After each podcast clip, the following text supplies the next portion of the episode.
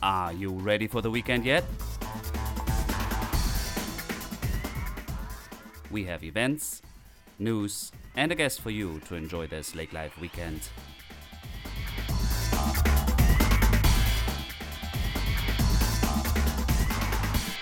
Hello, and welcome to another episode of Lake Life Weekend Podcast. This is Dirk, and I'm your host, and we are approaching weekend 22, June 1st, this Friday.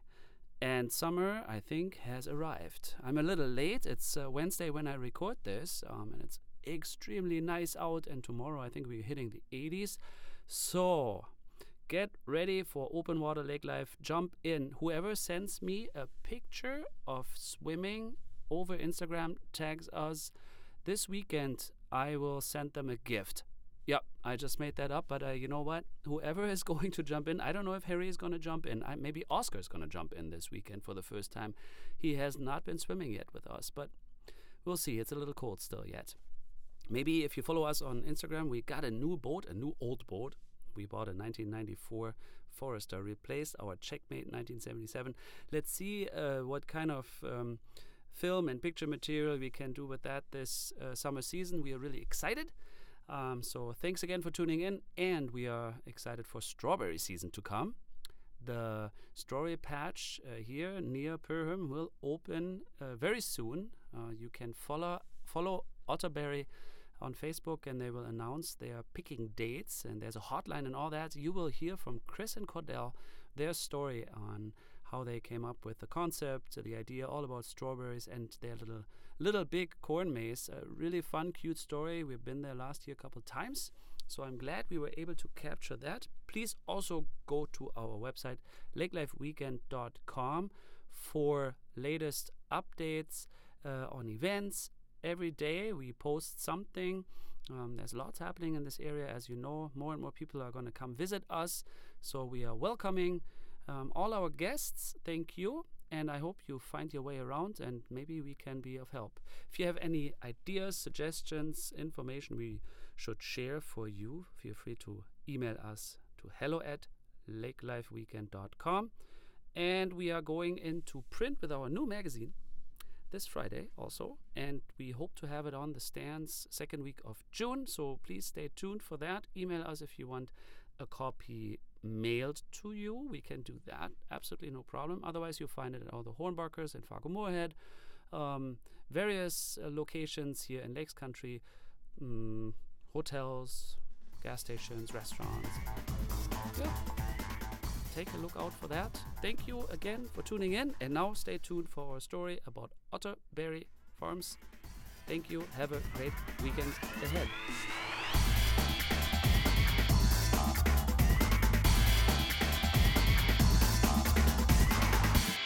Welcome to our interview part. I'm here with Chris and Cordell Hübsch. Welcome.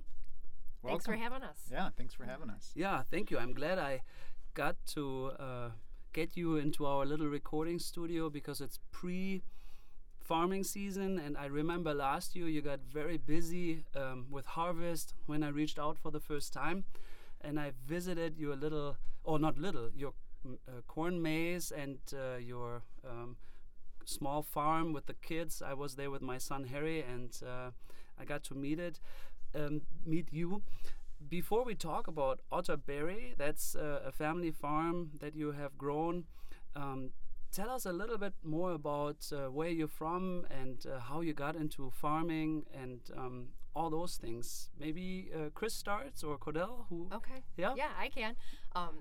Yeah, so uh, I'm not originally from Minnesota, but Cordell is, and I'll let him explain kind of our family farm where we're currently at because it's uh, technically his family, but we both have a farming background. Um, I grew up in Ohio, uh, northeast of Cleveland, Mhm. and I grew up on a dairy farm. Um, it's a century farm out in Ohio, so my family's been in the farming business pretty much forever. Um, Century Farm means 100 years old? Yes, yes, yeah. So out in Ohio, um, and our farm here in Minnesota is a century farm also. So both of our families have been farming for a very, very long time. Um, so it's kind of in our blood, I guess.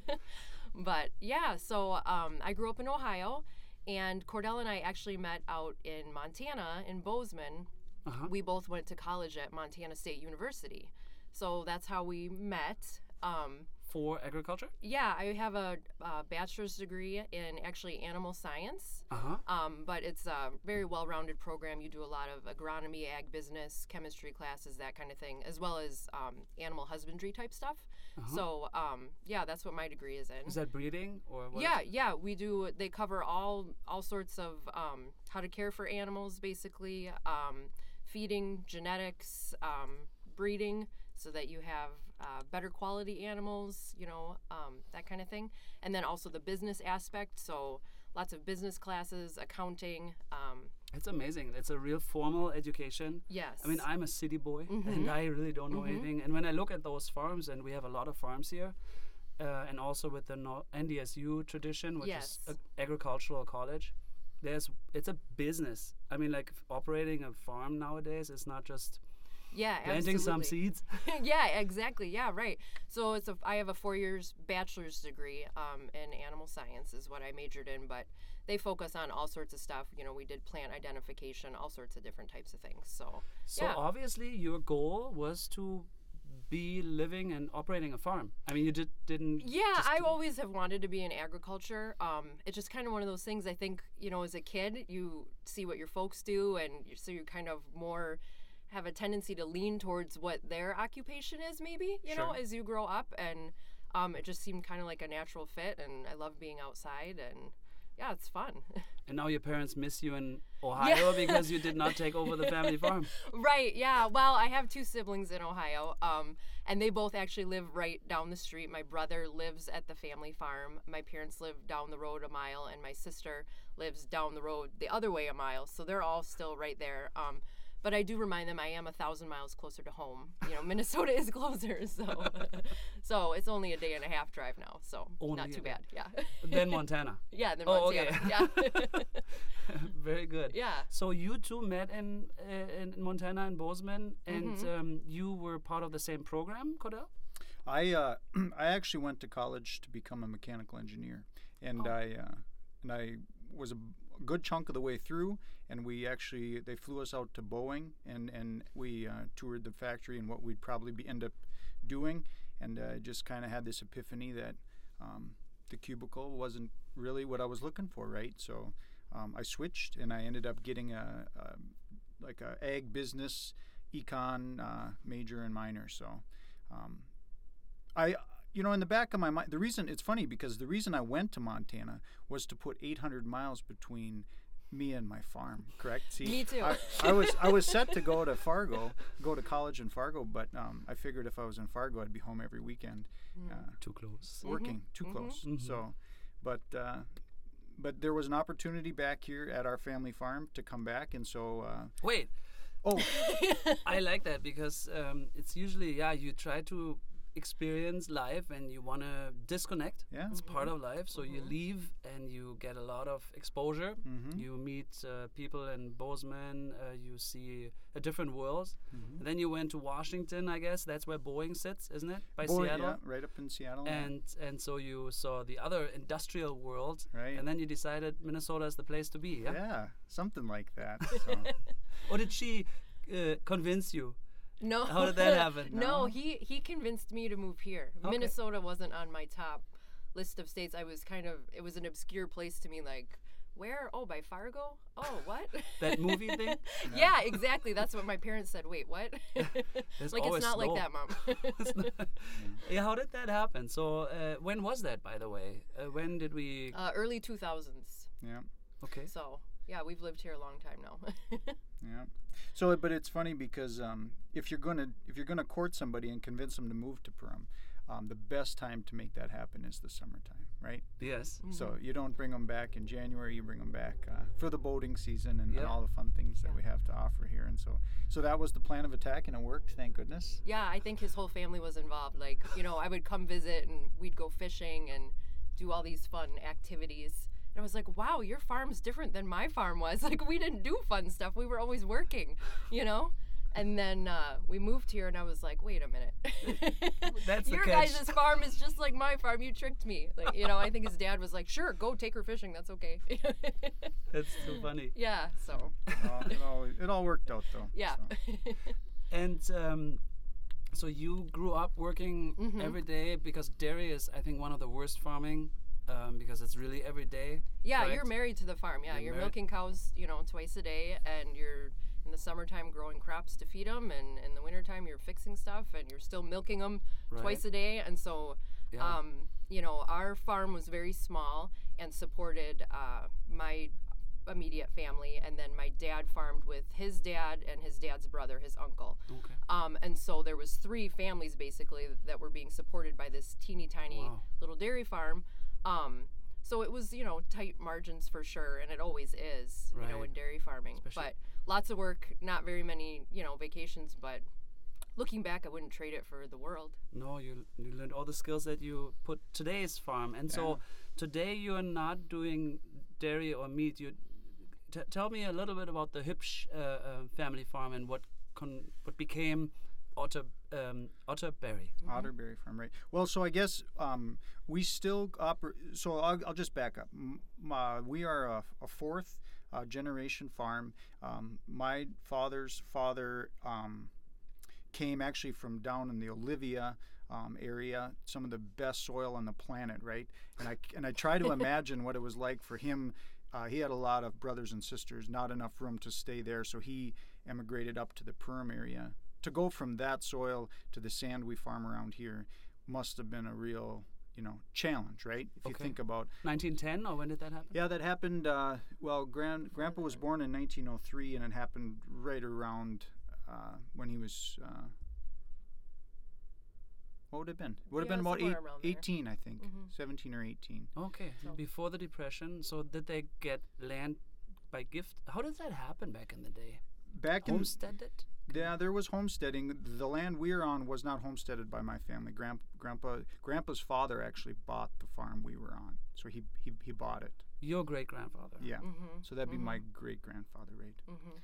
And so, but they they when they came up here, pretty much everybody was uh, on 80 acres uh, on a dairy, a self-sustaining kind of deal. Um, they uh, he d- Grandpa did milk until um, the end, um, but he uh, he saw that.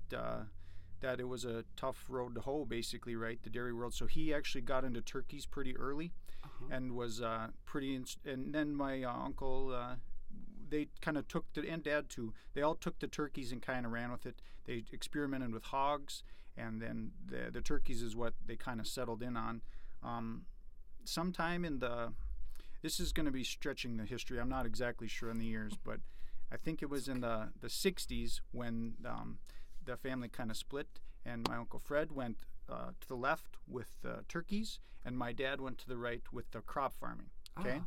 So one uncle went into poultry, and the other, and my dad went into crop farming, and he grew corn and beans, and um, found a kind of a niche market at the time. Uh, he we he started growing dark red kidney beans, which Yeah. we still grow to this day, and and now it's a staple crop in this area, right? Oh. And so um, so that's what's kept our farm afloat for all these years is that that dark red kidney bean, and we still grow that today on uh, on a scale. And um, when Chris and I came back, I have um, two brothers and a sister, and we are all here in this same area. And so Chris and I just kind of decided that we wanted to to find a little niche, right? Because it seems like in agriculture, you can go the commodity route, but if you go the commodity route in agriculture today, you have to be aware that it's all about economies of scale, right? You just have to Mhm. have the margins are so tight, you just need to get bigger, or you need to find a way to maybe to make a little more with less, right? Sure. And so that kind of led to our idea, right? So you f- tried to find a niche, and that was berry strawberries. Yeah, yeah. So Cordell still farms with his brothers, corn and kidney beans, and the timing kind of works perfectly um, for planting and harvest and that type of thing with strawberries. And we kind of kicked that idea around for a while. Um, and we have really sandy soil. Yeah. Strawberries like sandy soil. Um, Yeah. It drains well, so you know we don't have as much problem with disease and stuff like that. Um, and then of course we have to irrigate it because it is so sandy. But it's nice because when we need water, we just You turn the water it. on. Mhm, Yeah. So and and you know that's the same with like the kidney beans. Um, they grow really well here because the soil drains away. It's not so heavy and holds all that water. Mhm. Um, so, anyways, the strawberry season um, planting is a little bit before we would start corn or kidney beans, and so that kind of works. And so Cordell can help and myself plant, and then he can be gone doing corn and kidney beans while I'm making sure the strawberries are growing and no weeds and that kind of thing. Um, and about the time they're done planting everything down the street with his brothers um, and himself, then it's uh, just about time to start picking strawberries. So then we have the public come out and start picking, and so the timing really works well with um, still being able to farm with his family, yet do something on our own also, and then having our kids involved and stuff. So it's been really good. Yeah. So so we have. I mean, may I ask how many acres? So so beans is that hundreds of acres? Because you started 80 acres. That was how your grandfather started. Yeah, yeah. So on the on the on the Hips Farm side, we we do about two thousand acres of corn and kidney beans, and and then on the berry farm, we grow. We'll have six acres of strawberries to mm-hmm. pick this year, Yeah. Okay. and then and then we'll also have the corn maze as well in the fall, and we'll do a few acres of pumpkins and some raspberries as well. So Okay. But your passion kind of is the berry. Yeah, yeah. I mean, you know, corn and kidney beans are fun, but Well, I don't know. Yeah, but that's business maybe more, and then the strawberry yeah. is a little well, sweeter. The cool th- yeah, right. Yeah, exactly. it is. Well, and the really cool thing about strawberries, um, and we don't, we didn't plan on this. We kind of just stumbled upon it when we eventually opened and invited people to the farm for our very first season. Um, you know, with corn and kidney beans, you're still doing all this work. You're farming, you're growing these crops, you harvest them, you bring them to town, um, and you know, you're done, right? yeah. Great. With strawberries, you do the same thing, except for us, people are coming to the farm and you can see them eat the strawberry and show their kids how to pick a strawberry, and families coming and creating these traditions, and it's a completely different. You know, It's just thing to see. connected with the yeah, and. Yeah, exactly. And it is so cool to see people, and they keep coming back. You know, year after year, and they're making memories, or you know, grandpas are bringing their grandkids out, or people that are coming to the lake you know, and they always come during that same week every year. A lot of people are seasonal that way. And, you know, it's a new tradition for them. And to be able to see your end, you know, consumer Yeah. actually consuming your product, Yeah. it's just, it's so cool, you know? It becomes a different story. yeah, absolutely. Yeah. You know, because I mean, we're still growing something and we're still, you know, Right. feeding people or whatever. But, you know, like with the larger commodities, you know, you take it to the elevator and you don't. Yeah, you know, so people are coming out and we of course pick strawberries for people, but they always try one before they leave the farm, you know. Right, right, so right. you see that big smile on their face and a juicy strawberry, you know, it's just really cool. no, it's perfect. The thing is, um, and that's why I was so happy to find you or connect with you. My son and I, Harry, we always go to Germany and at the Baltic, Mm-hmm. um, which is actually pretty sandy too, I suppose.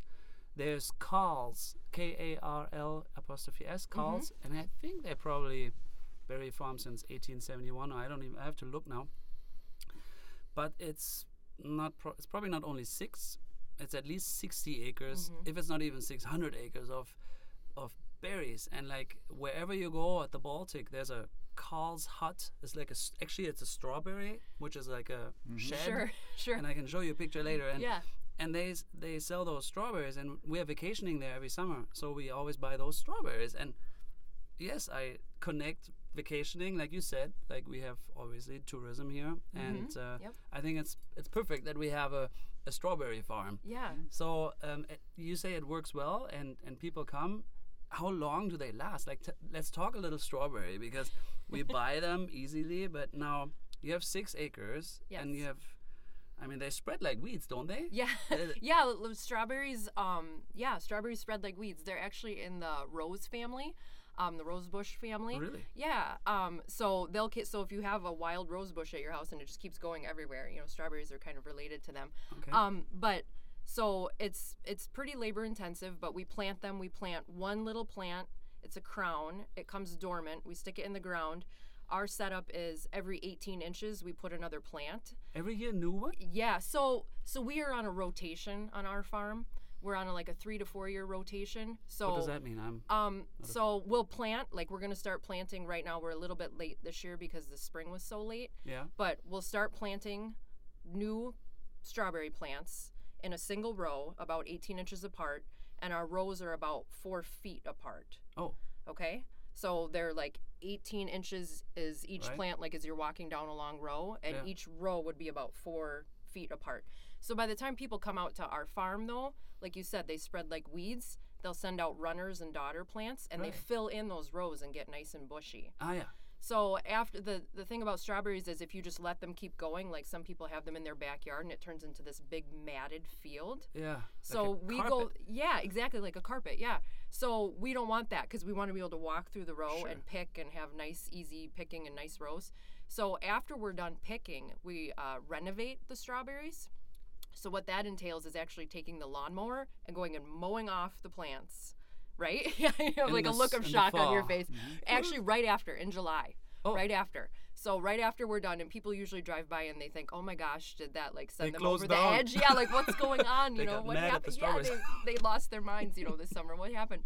So we mow them off, and then we take a tiller and we have to narrow those rows. Uh huh. So we'll make them a lot skinnier, Uh huh. and then turn the water back on, and they start growing like crazy. And by Again? the fall, yes, by the fall, then they're nice and bushy, and they're not too wide and crazy big. So you have two harvests. Nope, just one. Just one. We have you can there's different varieties of strawberries. We have uh, June bearing, so they'll just do a one one time Mm-hmm. about mid June where we're at. I usually tell people the middle of June. Mm-hmm. Traditionally, we've opened around like the 18th or 19th of June, and we'll go through like the 4th of July. That's it. Super short season in Minnesota. Yeah, I was gonna say. And then in the fall, you use those for the following year, or wh- why did you till it and? So we we till them and narrow them because how we were just talking how they'll make a big matted carpet. If you don't, they keep sending out new daughter plants Right. and they get wider and wider, and you won't be able to get through the rows and walk. Mm-hmm. Okay. So we to control them and keep them under control and have those nice happy green rows that you see. Right after we're done picking, we mow them off, narrow them up, so that they start growing and stay within those boundaries. ah, so you so now when you're planting, this is a, an addition.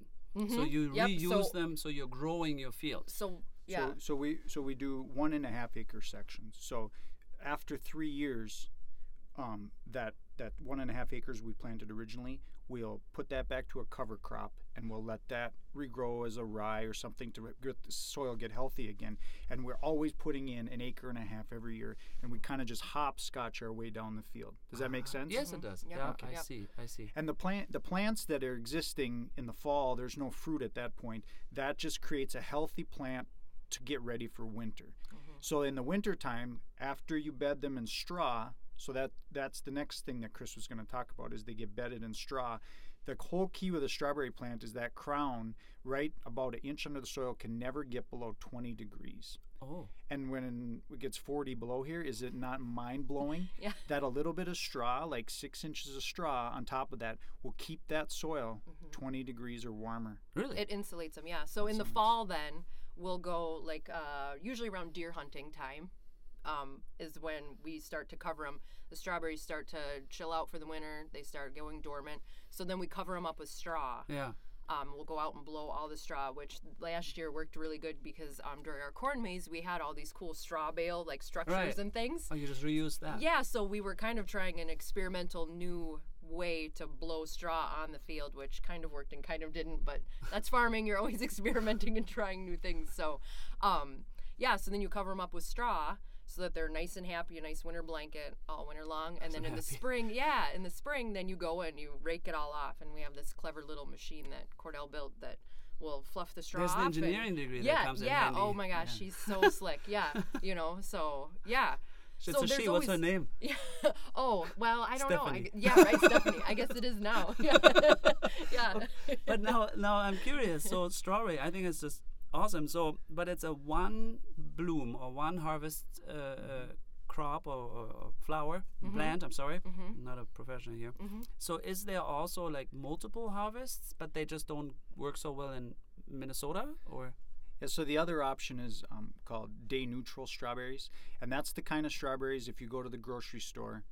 I'm going to make a sidetrack here because people should know that 95% of the strawberries um, consumed in the United States come from one company, a company called Driscoll's. Okay, they're a multinational company based in California.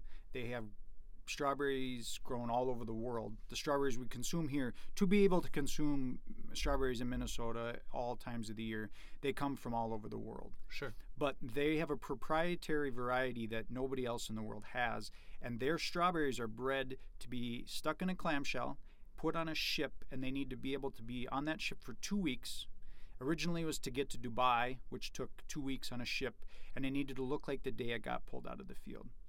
So when you go into the grocery store and you buy a box of strawberries, Driscoll strawberries, they're red, they're beautiful, right? They're just gorgeous. But it's like chewing on an apple, right? They're hard as a Right. stone. Or they're crunchy. Yeah. And and so there's not there's nothing against that. I'm not saying that that's a bad thing. I, But they they're just different than in Germany. they're they're absolutely They're more different. juicy there. Uh, more, more like. Yeah, and ours they- are juicy, but ours aren't going to ship on a boat either. Yeah, ours- Explain that. So so they are hard here. I re- I, re- Mm-hmm. I saw I felt. So, So the so the strawberries that we get um, at the grocery stores um, that are grown by this Driscoll's company and its subsidiaries, they are one variety of strawberries, and they're designed to be shipped. That's what they they're invented designed. that. Is that like an It's- engineered? Well, plant breeding It's and through plant genetics. through Mhm. plant breeding, yeah. And I mean Oh, okay. that yeah. It's through plant it's through plant breeding and genetics that they accomplish that. And it is amazing that they can do that, right? But it's it's one or the other. You're sacrificing. So our strawberries are nothing like those. They uh, melt in your mouth. They are delicious, but they don't have the shelf life, right? You're not going to put them in a clamshell and ship them across the country. What's a either. clamshell? Uh, like the plastic container, the clear Ah, plastic clamshell. container. Yeah, sorry. And so, so that being said, um, the the strawberries that we grow are June bearing. The day neutrals are what they grow in California and Mexico, and they fruit all summer long.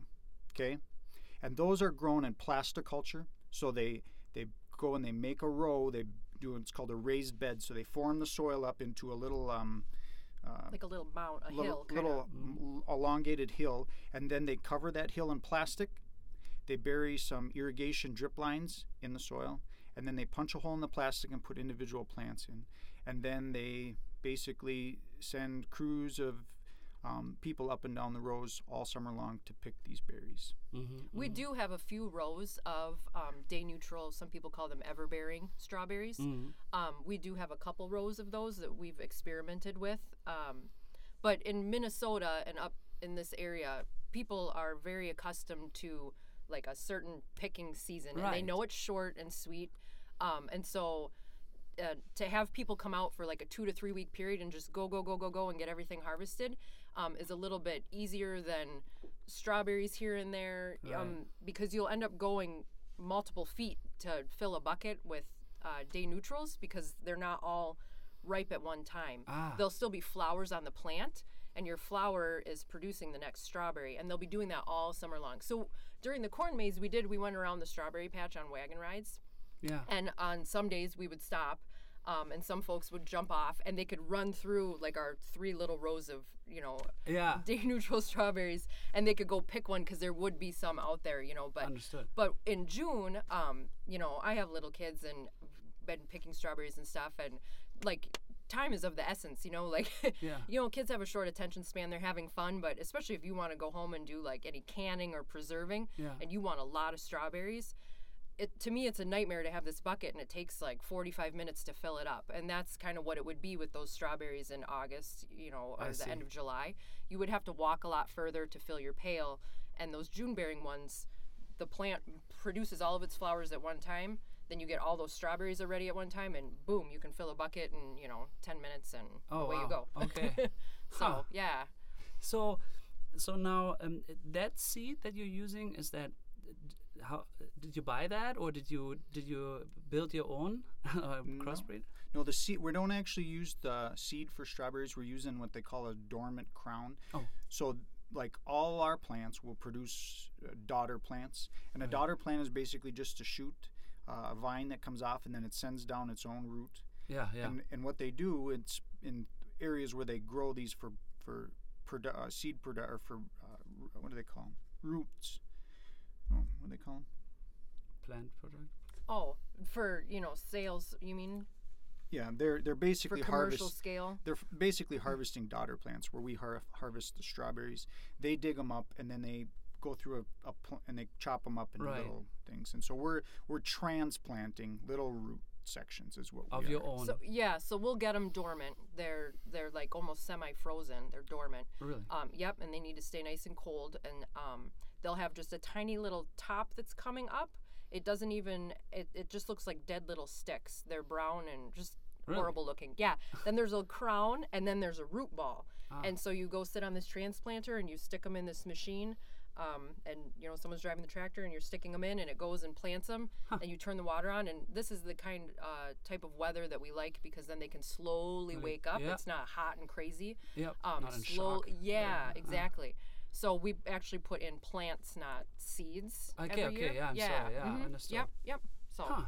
So now we know that uh, Otterberry is a very short uh, um, Mm-hmm. mm, business, I should say, but it's way more um, because I was there for the uh, uh, maze, and then you have rides, and then you have little animals. Mm-hmm. So what is it all? Is, is it like uh, that's what Karl's is about too? Actually, it's like this. Um, yeah, that is an amusement park. I mean, but I mean, yours was a tiny little amusement park, Yeah. I guess. well something fun to do with your family yeah So tell us about that, and that Yeah. is that is towards the fall, right?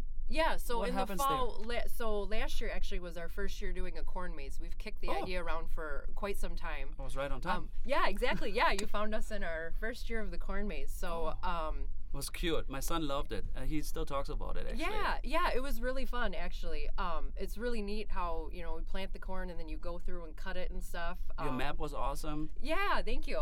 No, it- yeah, it was really cool, and we could yeah, and uh, we set it up in two parts. So, and the rows, our rows are fairly wide, so that when you're walking through, if you're a little bit claustrophobic, you don't feel like it's so tight and narrow. You could walk side by side with someone, right. or um, it's really flat and smooth, so like handicap wheelchair accessible kind of thing.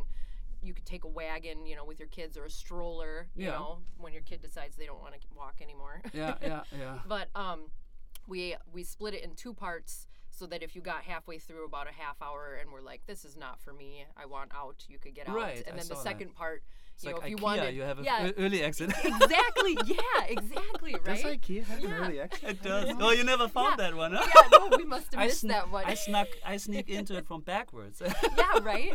Yeah, so then you can keep going around the second half, and we're gonna do that again this year with the maze design that we came up with this year. oh, you Um, changed the design. Yeah, yeah. So we'll have a brand Okay. new design, a new theme. Okay. Um, yeah, so that's kind of cool. We're excited about that. But then you know we made it so it was GPS capable, so you could go through on your cell phone if you wanted, and Yeah. get these checkpoints. You could play games if you wanted to just take the old school map and go through, or if you just wanted to walk through and get lost. Is lost. that like an app? Is that like a corn maze association? How did you get this GPS thing going? No, serious. How does that work?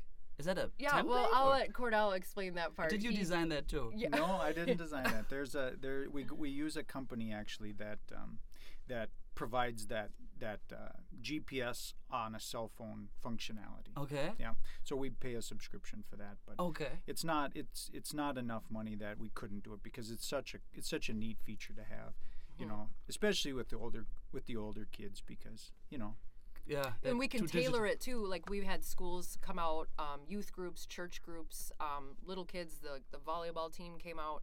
Um, we can tailor those signs. Like there's there was ten checkpoints. Okay. So when you get to a checkpoint, then you kind of can see where you're at in the maze. Like, oh, I'm here, like the thing at the mall, you know, so you know where you're at." Oh, at. yeah, yeah. So that's what the sign is. Those ten signs. Right. And on there, if you want to do these trivia games and questions, um, you know, you can scan it with your phone or just answer the question, and it's like, you know, is Scooby Doo a dog or cat or a mouse? And if Okay. you know you say Scooby Doo is a cat, it tells you to go the wrong way. If you say the right answer, it tells you to go the right way, kind Oh. of thing. But like when schools come out and stuff, they can uh, they can tailor those to their own make their own make their own questions is Yeah. what I'm trying to say. That's I guess. pretty cool. Yeah, so like if you know the sixth grade science class came out and their teachers like they knew that week they were going to be working on whatever their subject was Yeah. ahead of time they could make those 10 questions so as the kids are going through not only are they going through this fun maze Yeah. You know if they were paying attention on monday at school and today's friday like they've got the right answer to you know the That science cool. question yeah so it was really neat that we could tailor it to to different groups when they came out so It's it really amazing fun. that the, the digital world and Yeah. like that is connected now to like an outside uh, Yeah. uh, uh, uh, hike yeah, or and it's as much as or little as you want. You know, we Yeah. always gave everybody an old school map, you Yeah. know, that showed the numbers. I took the old you school know, one. I don't even know. I didn't even know about the GPS. Yeah, thing. right. and so I've you know, you could try to follow that and go God, through I'm that. old. And yo, well, and you know, I kind of prefer that too, like going through. It just depends. Yeah, but, yeah. And you know, we had people that were like, I don't need a map. You know, Yeah, okay, yeah, yeah, go yeah, for it. yeah, Awesome. yeah, You yeah. know, so that's great. So it's whatever you want it to be. Fun. You know, however much you need, Fun. or you can watch yourself and it'll you know do you want to watch yourself walking and it'll show you on your phone in real time as you're walking so if you're like i don't want to you Oh. can zoom in or out and see oh yeah i need to turn here I need Ah, yeah, turn okay, there, sure, and just sure. you know what i mean Yeah, yeah. so cool. Yeah it was pretty neat How many how many people uh, came, if, if I may ask? Like, uh, was it uh, was it a great success? Was it yeah you know i mean the the the weekends um were pretty cold and rainy last fall True. you know it did get kind of icky out but we had a pretty good turnout i think for being a first year you know nobody really knew that we were doing this except for our strawberry customers you Yeah. know we had told them in june like was so hey you guys come back you know this you fall had this 50s truck. Yeah. Uh, I, I had pictures. Yeah, and yeah, you had the cow built out of the straw, straw yeah yeah a giant a giant cow like two story cow and a big bear A or some people thought it was a dog whatever it doesn't i don't know what it was it was to your own imagination but And like a a little pig and pumpkins. Yep, pumpkins. So we grow pumpkins and gourds, and we've done that for a while. Um, our girls, Clara and Isabel, they're uh, in kindergarten and second grade right now. So they always, we always have them very involved in the farm. Um, And you know, we grew up in ag, like we talked earlier, and so that's really important to us.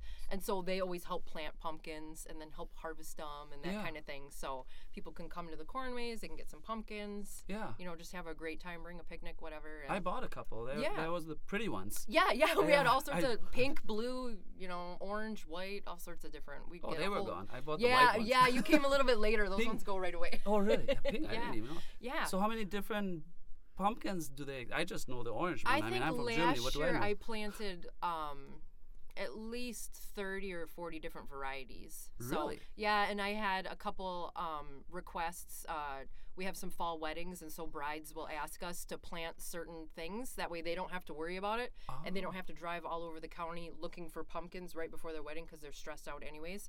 And so um, we've got a gal this year that ordered, we send them the catalog. Here, pick out what you like, and then I'll order the seeds and I'll plant them for you. And then you come at your convenience in the fall and pick up your pumpkins, and that way you're not Oh, worried about, you know. Interesting service. Yeah, and then we also some of the churches do you know fall harvest feeds and stuff, and so we'll plant a whole bunch of squash for that, and they pre-order, you know, a couple hundred pounds or whatever, and Sure. so that way they know that they have it, and they don't have to try to go all over you know to different stores and try to find it in those large quantities, you know, and exactly what you want. So Like a yeah. custom grower, like a yeah, craft yeah, a little bit, yeah, yeah. For so, a wedding, yeah. yeah, course. yeah, you know, fall decor and stuff Yeah. like that. So yeah, we do that, and yeah, it's been fun too. It's- it's- there's so much more to your little farm Yeah. than one may think. I mean, I never even thought about that. Yeah. Um, interesting, but yeah. So, so did we hit a thousand people? Like, I'm just like, how long is the maze season? Was it a was it Uh, four we weeks? did we no we weeks? did weekends. We did Saturdays and Sundays um, in September and October.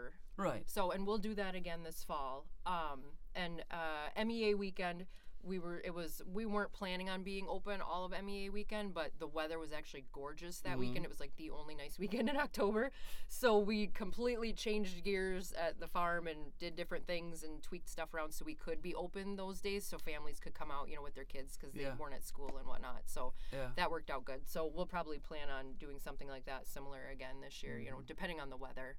But Is yeah. is that the f- where you live? Was that house? That's your farm. Yep, yeah. So we live there. We've lived there for well since like I don't know 2003 or something. I Oh, think. 15 So plus. yeah, yeah. So there's an old farmhouse right up by the road. Yeah. Um, and then our house, we lived in that house for a few years, and then Cordell built us a house up in the trees, so our driveway kind of keeps going further up into the woods, and Ah, then okay. we live up in that house up there.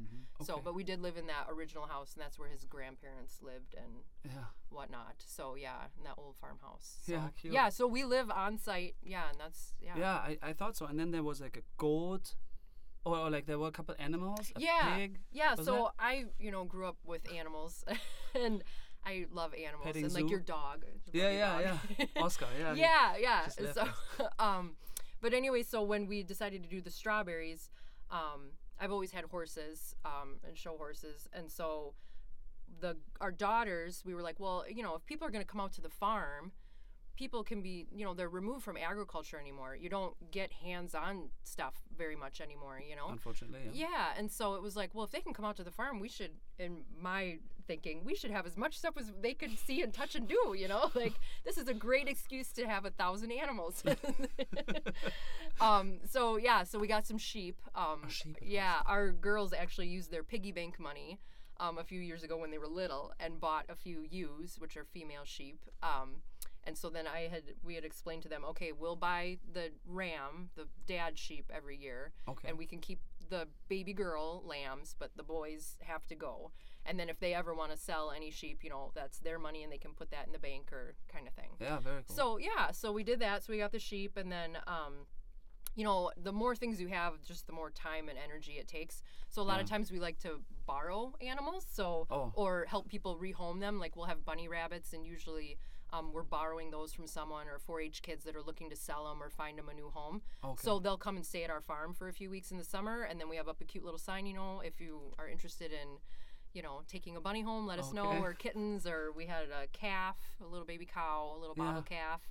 Um, and then uh, at the corn maze, we also had some potbelly pigs and a mini, Right. yeah, mini pony. yeah, I saw that. yeah, just all sorts of cool stuff that you know kids can see and touch, and it's just part of the you know. And The we don't like yeah during strawberries, you know, we charge. We tell people to come out. We charge um, by the pound, so Mm-hmm. you can pick as many or as little strawberries as you want. You don't have to have a heaping bucket full, and um, you know the playground, the animals, all that is included and free, and it's kind of nice when people are checking out. You know, their kids are running around and they're kind of right there, and they can play with the critters or sit on the swing set, and mom can you know get her strawberries organized and whatever, and their kids aren't like, mom, mom, you Yeah, know, yeah. I want to go, and Yeah, yeah. just stand in line, be quiet. Yeah, yeah. so yeah, it's been it's been a lot of fun. Huh. So where are they all coming from? Did you were you able to converse? And are they locals, obviously? And you mentioned a volleyball team. I guess that's from yeah, the high school. But yeah. but did, did you like? Are they coming from St. Cloud or besides the tourists that come from from out of state? But did you were you able to capture a little bit your guests? We have we. Uh, I'd say most of the strawberry guests were local people, just Mm-hmm. because maybe we're a little bit new. On the corn maze, um, we did have some people come from North Dakota Mhm. um, Yeah. that that expressed that they'd traveled quite a ways. hmm But uh, on the other side, going into Minnesota, I'm not sure. Okay. How Yeah, I mean, we try. We make a really big effort to try to um, talk to everybody, you know, as we can, because we do get really busy. But you know, um, introduce ourselves Yeah. and you know, just make sure people feel really welcome at the farm. And if they have any questions, you know, what we do, how we do it, if they want to go see the new baby strawberries and Yeah. what that looks like, and they're shocked that they're so tiny and small, but you know, in a few months they're gonna look like this one over here. and- Yeah. so, you know, we really try to be open to that kind of thing. Or if people contact us, you know, in the middle of the summer and can we come out and, you know, see whatever? It's like, yeah, sure. You know, Yeah. we're usually always around, you know, working or whatever. Just stop on out or, you know, call ahead and let us know and we'll give you a tour or whatever. It was a very So, yeah. family uh, organized. I think you were driving the tractor Mm-hmm. around with, the, and then you were running around. I think Yeah, your daughters right. were checking us in. Oh uh, yeah, you were there's all people. over. Yeah, there's yeah. We're usually all over the place. um, you know, and we hire we hire extra help. You know, when we are open and stuff, and usually local teens. Um, they're they're a really good source of help, and um, we've had also good luck with um, school teachers because they're off in the summers Oh, and they're sure. not looking for like a hardcore job that's scheduled, you know, like 20 hours a week. They want the summer off, but they still want a little bit of something to do. And so we're super flexible um, with that. So we've had really good luck with having teachers come out and help us too. You Yeah, Know? And, sure. Uh, so yeah, it's been good. So when does it open? You said uh, uh, um, planting. When, uh, when strawberries. Yeah. Strawberries is usually I usually tell people around the middle of June, Middle just of so June. they start thinking about it. Um, but we normally open around the 18th or 19th. It all depends on the weather. Right. So like right now, um, you know, as the strawberries start to wake up, as they start growing, when they start producing a flower, then we can kind of make our countdown as to when they'll be Yeah. ready and ripe. And then you have a Facebook page. Where do you Yeah. announce the opening? yeah, we do Facebook. Um, we're always on there, and Right. then we have a website which is otterberryfarm.com. Right. Um, and so we have stuff on there. Um, we don't. That's updated, but like our Facebook is a lot easier to go in and make like live updates. You know, especially weather related. Um, so you know, if it's raining or something, we can tell people, or if we happen to get picked out. Uh, also, our phone number, our phone number is the Berry line or whatever, so people can call that, and it's Oh yeah. I remember you had uh, Yeah. uh, always an announcement. Yep. Yeah, yeah, yeah. tried so I can, yeah, I can program that with my cell phone, like out in the middle of the field on the tractor, wherever we are, and we can change that and do that up to date. So Ah. we always tell people to call before you come out to the farm, especially if you're driving a distance, Yeah. to make sure that we didn't have to close early because for some reason, you know, if we had this huge rush of people and we got picked out Yeah, for the day and we had to close for a day or two to let more strawberries ripen. Is um, it that quick then? It can be, yeah, yeah. hmm And we stagger our plants. We we plant different varieties that ripen at different times. So some are a little bit early season, some are mid season, and some are late season. Sure. So um, people don't need to come out like on June 18th and get like the first big giant strawberry because we always have big giant strawberries because we stagger our plants when we're they're growing Yeah. and the varieties we have. So there's always going to be those big giant juicy strawberries. I am so yeah, getting my appetite for I know, right? yeah. So uh, one uh, uh, final question that I have uh, is bees.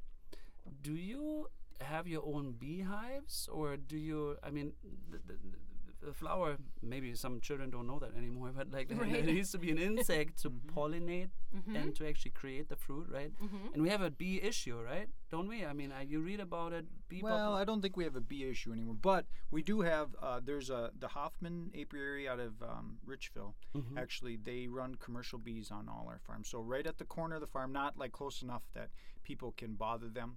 They're uh, on the 80 that we are on though, Uh-huh. and the bees um, the bees do all our pollination. Um, strawberries are self-pollinating, so Oh, bees when- help. They're not necessary, but bees help. But we have a bunch of raspberries, and the raspberries have to be pollinated. Mhm. And so the raspberries are pollinated, Yeah. and and and this and uh, the bees will pollinate the strawberries as Mhm. well, but they don't have to, right? Do you know what I mean by Yeah. self-pollinating? It's not so it's the wind. It's Yeah. the wind that does it then, or Yeah. okay, Yeah. just the So- okay. But yeah, so we do have some bee boxes um, just kind of down the road. If you went past our farm a little bit, you would, if you were really paying attention, you'd see them kind of tucked away in this nook. But Okay. they're where people wouldn't be able to get to them or be Yeah. bothered by them or whatever. So But they are not yours. They're rented. No, well, we just we just um, let uh, them set them there because he's he's a professional and he is a you know yeah. Okay. Okay. he's a bee guy. I would love to get into bees. I think they're absolutely fascinating. Yeah, me yeah, too. it's super cool. I had, yeah. yeah, I want bees. I know, wanna have a right? bee pro- yeah, Yeah, I mean, you wouldn't want all the animals. I, Yeah, I just know, already right? heard. yeah. Well, my brother does maple syrup and had honeybees in Ohio, and I was like, "This is so cool!" Like, Yeah. yeah, it is a really neat, I- really neat thing. But I think so. yeah, that's one. You know, that's just one more thing to add to. It's like, oh, geez, you got stuff to do, so let the professionals take care of it, and they do an Mm-hmm. excellent job. We have uh, fall-bearing raspberries, so they'll Mhm. start like the end of August, and they'll go produce fruit until the first killing frost. So in Minnesota, that can be anytime. you also, know, you have September. raspberries. You just said oh, raspberries. raspberries, yeah. So that's a different. Uh, and what is that for? Just The, the raspberries come right actually during our corn maze. Yeah. Right before, like in the middle of August, I'd say. Yeah, middle to end of August, they'll start to ripen, So and then so the bees, you know, help with pollinating for that because you know you need those for raspberries. But it's I th- I would I don't know this, but I think we're one of the only corn mazes in the planet where you can walk through a corn maze and pick a bucket of raspberries at the same time. yeah, right. I didn't find them. I, yeah, missed, well, I didn't use you, the right map. You, so no, so like I said, it depends. They'll produce until the first hard killing frost in the Oh. fall, right? So one fall we had raspberries almost until it was like Halloween because we had such a beautiful fall and it didn't get cold at night. yeah. Last year we had a hard killing frost in September. Oh. It was the end of September, and so they died right away. Oh. So we didn't even have any. I think we had them for two or three weekends. Mm, um, that we had some raspberries, and we could do some methods to help with frost protection, but um, it just wasn't in the cards last year to do Yeah, that and water them at night and that kind of thing. this so. year, I will look out for them. Yeah, right? Yeah. So if you come to the corn maze, you know, the first couple weekends of September, you're almost guaranteed to be able to get some raspberries also. Okay, good, good. yeah. So um, I usually um, close this, or I try to not forget, uh, talk about lake life. Other than you live in lakes country, and you just mentioned that you brought Chris here actually during the summer season. So what does lake life mean to either of you? Maybe you start because you are like me, new to Minnesota. But Yeah. what is lake life uh, to you? Yeah, well, lake life to me, I mean, it's just um, fun, relaxing, like family time. You know, you can get together with people, you can make memories, you can have fun. Um, I'm actually not a water person, which is kind of funny. I'm not a swimmer, I never was. Um, and so, but I like going on the boat and stuff. Um, I like hanging out at the beach. I like going to the lake, but I'm not the person who's like gonna jump off the dock kind of thing. Um, but I think it's super fun to be able to take the kids, go meet friends, you know, and just kind of hang out. And Minnesota is such a perfect place for that. Um, we have such a long, cold winter sometimes, um, and there's tons of fun activities to do in the winter around here too. Uh, but the summer is definitely, you know, the the gem of Minnesota, and so, yeah, No, no, that's that's kind of like me too. Um, um, what is what does a lake do to you? Is it Well, I guess so. Growing up here, I I've been spoiled my whole life. I mean, comparing Perham to Bozeman, um, you know, I love the mountains, and and some days I wish I lived in the mountains. But you know, what I noticed since I've left Montana, um, and even when I was in Montana, was the people that lived in Montana. Weren't up in the mountains every day. And so as an outsider when I got there, every single day of the week I was up in the mountains because when you're not from an area, you don't take it for granted. And it's interesting because when we came back to Minnesota, I just had this appreciation for the lakes that I never had when I had it in my backyard at all the time, right? Mm. And so since we've been back, we've got a boat and we don't use the lakes as much as we should, but we see how valuable of a resource they are. I mean, it's just it's world class and people come from all over the world to vacation where we are fortunate to live every single day of our life. And so um, just to be able to have this this tremendous resource and i mean we people get a lot of grief um, for living here in the wintertime but it is a magical place in the winter as well. I mean we ice fishing is is just tremendous. Um, it's a world class fishery. You get all the um, get everything that you would get anywhere else in the world, except you've got all this beautiful snow and ice to deal with. yeah, So, which is a good thing, I think. yeah. I think it's really calming. I enjoy the winters. It Yeah. just can be a long stretch. Uh, Right. Yeah. It can be long, but you know, it, if, when the warm weather does come, you know, it's like, oh, 35 degrees is beach weather. Like I know, I know. The, get, let's get the shorts and then they yeah, wear exactly. flip flops. and you're running around, and it's know, awesome. Yeah.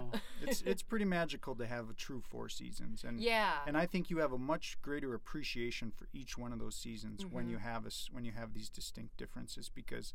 You know, even in a lot of areas in this country where you don't have these distinct seasons, I don't think it means as much, right? Mm. the warmth means way more to us having gone through that heavy winter, and the heavy winter uh, means more to us having gone through a hundred degree summer, right? yeah, So- yeah, Yeah. the temperature fluctuations. So yeah, I no, I I agree, and um, uh, I like uh, the lakes for everything, the calming and Mm-hmm. uh, and the activity opportunity and year round. Yeah. Well, that was very um, very interesting. Uh, I'm excited for the next uh, berry season. yeah, and, so it'll uh, be here soon. it will be here soon, and uh, I make sure that I capture some nice uh, photo evidence of the the red. yes, strawberries to yes. pick. So I think we will see each other again soon. Yeah, that would be awesome. Well, Yeah. hey, we have to say thank you so much, Dirk, for, Yeah. for inviting us onto your podcast. You Yeah, do, Yeah. a, you do a tremendous job, and, and thank you so much. So. Yeah, Thank you, thank it's you. been great. Yeah, we love listening to them. Yeah, thank you, thank you. No, thanks for coming. Great story. Um, good luck, and I love that your kids are so involved. Uh, and I hope to see them again. And we will go through this maze this fall. We have a whole year here to share. Yeah, exactly. Thank yeah. you for coming. Yeah, thank you. Yeah, this was already our uh, newest episode of the Lake Life Weekend podcast. We sure hope you enjoyed it. Uh, tune in again next week with another great guest and updates. Always check out our website, uh, lakelifeweekend.com. And if you have some comments, please feel free to email us at hello at lakelifeweekend.com. And uh, you have a wonderful weekend ahead.